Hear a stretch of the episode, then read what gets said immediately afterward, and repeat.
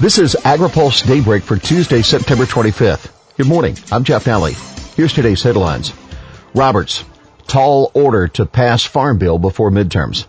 U.S., South Korea sign KORUS 2.0 and California citrus braces for loss of Chinese market. Roberts, a tall order to pass a farm bill before the midterm election. Senate Agriculture Chairman Pat Roberts of Kansas insists that negotiators continue to make progress on the farm bill, but he acknowledged that several major issues remain unsolved, including the commodity title as well as the food stamp work rules. Roberts acknowledged to reporters last night that the negotiations won't be completed by Sunday when the 2014 Farm Bill expires. And he said it would be a tall order to get a new bill passed before the November 6 congressional elections, since the House is expected to be out of session until the midterms. He said, I'm afraid we're going to go past the September 30 date. Roberts and the committee's ranking Democrat Debbie Stabenow of Michigan have said in recent weeks that they have until December to pass a new farm bill. U.S. and South Korea signing KORUS 2.0. There's now one less trade pact that American farmers have to worry about losing. President Donald Trump and South Korean President Moon Jae-in met yesterday in New York for the 73rd session of the United Nations General Assembly, and the two leaders signed off on the renegotiated United States-Korea Free Trade Agreement, or KORUS. The U.S. agriculture sector had celebrated the six-year-old KORUS for boosting beef, pork, wheat, corn, and sorghum trade through lower tariffs.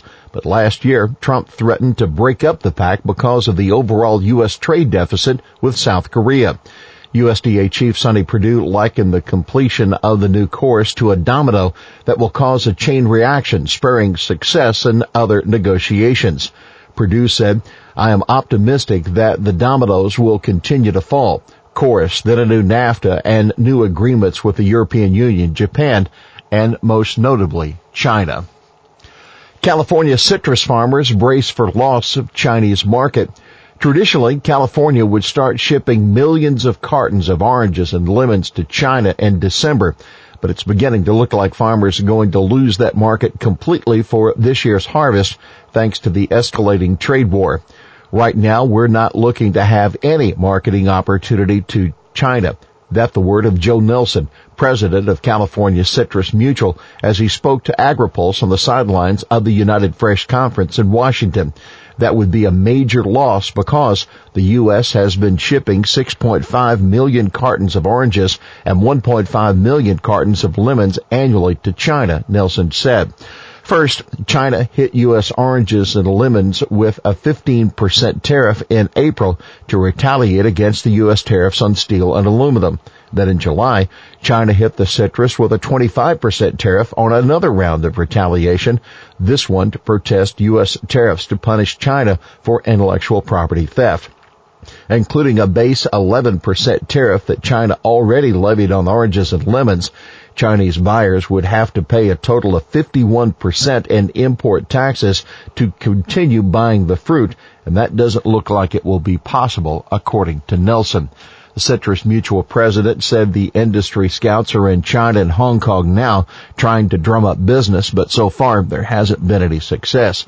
He said, we're looking at China. He said, we're looking at Hong Kong and it's not looking good no end to U.S.-China trade war in sight. If citrus and other farmers are holding out hope for a quick resolution to the escalating U.S.-China trade war, USDA Undersecretary for Trade and Foreign Affairs Ted McKinney has some bad news. He said yesterday that he's optimistic that the U.S. and China will be able to eventually put their differences aside and to end the current trade conflict, but he also stressed that it won't likely be happening soon. McKinney said, I don't think it's a day or a week or a month. I think more and more into months than anything else. McKinney confirmed that U.S. and Chinese negotiators had been scheduled to meet this week, but that meeting was canceled after the U.S. and China hit each other with new tariffs yesterday. Still, McKinney said he's not ready to label the disputes as a trade war. He said, we're trying to fix some problems that have been coming for a long, long time with China. He said, I don't know how long we'll be in this trade dispute with China. I'm not ready to call it a trade war, but if you want to, that's fine. Justice asks court to rethink chlorpyrifos ban. The Justice Department has asked the Ninth Circuit Court of Appeals to take another look at its decision ordering EPA to ban chlorpyrifos by October 8th. By requesting the rehearing of the August 9 decision, the Justice Department is effectively postponing the date by which EPA would have to cancel registrations for the widely used insecticide. Ag Secretary Sonny Perdue praised the decision to ask for a rehearing, saying that the Ninth Circuit's decision appears to be based on a misunderstanding of both the available scientific information and EPA's pesticide regulatory system. Supporters of the ban who petitioned the agency and filed suit in the Ninth Circuit said that President Donald Trump's EPA is putting off the ban despite the overwhelming scientific evidence that chlorpyrifos is linked to brain damage in children and farm worker poisonings. Former EPA Administrator Scott Pruitt announced in March 2017 that chlorpyrifos could continue to be used through 2022, rejecting a proposal by his own agency to ban the chemical. Appeals court rejects conduit theory of Clean Water Act regulation.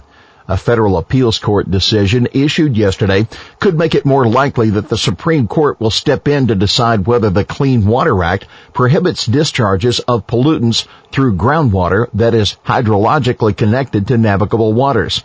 The Sixth Circuit Court of Appeals in Cincinnati said it does not lending weight to a pending petition asking the Supreme Court to examine the legality of the conduit theory, which holds that discharges from a point source into groundwater that flows into navigable water can be regulated under the Clean Water Act. The Sixth Circuit case concerns discharges of coal ash from a Tennessee Valley Authority power plant in Sumner County, Tennessee. Agricultural groups are worried that under the conduit theory, as the California Farm Bureau Federation put in its comments to EPA earlier this year, virtually any type of discharge eventually re- reaching a navigable water via groundwater would require a federal discharge permit. The decision to reverse the lower court's decision was two to one, with one judge dissenting. Fly, butterflies, fly. If you happen to be on Capitol Hill this evening, you might just get to take part in a monarch butterfly release. The Congressional Pollinator Protection Caucus is letting 50 monarchs fly free this evening at 6:30 p.m. and the first 50 people there get the pleasure of letting one of them loose. The event is designed to bring awareness to the declining monarch population and what Americans can do to help. Well, here's today's He Said It. That could be a six beer conversation. That was USDA Undersecretary Ted McKinney responding to a question on why the Trump administration prefers bilateral trade deals and frowns on multilateral pacts like the Trans-Pacific Partnership. Well, that's Daybreak for this Tuesday, September 25th. AgriPulse Daybreak is brought to you by Watkinson Miller and by Dairy Management Incorporated.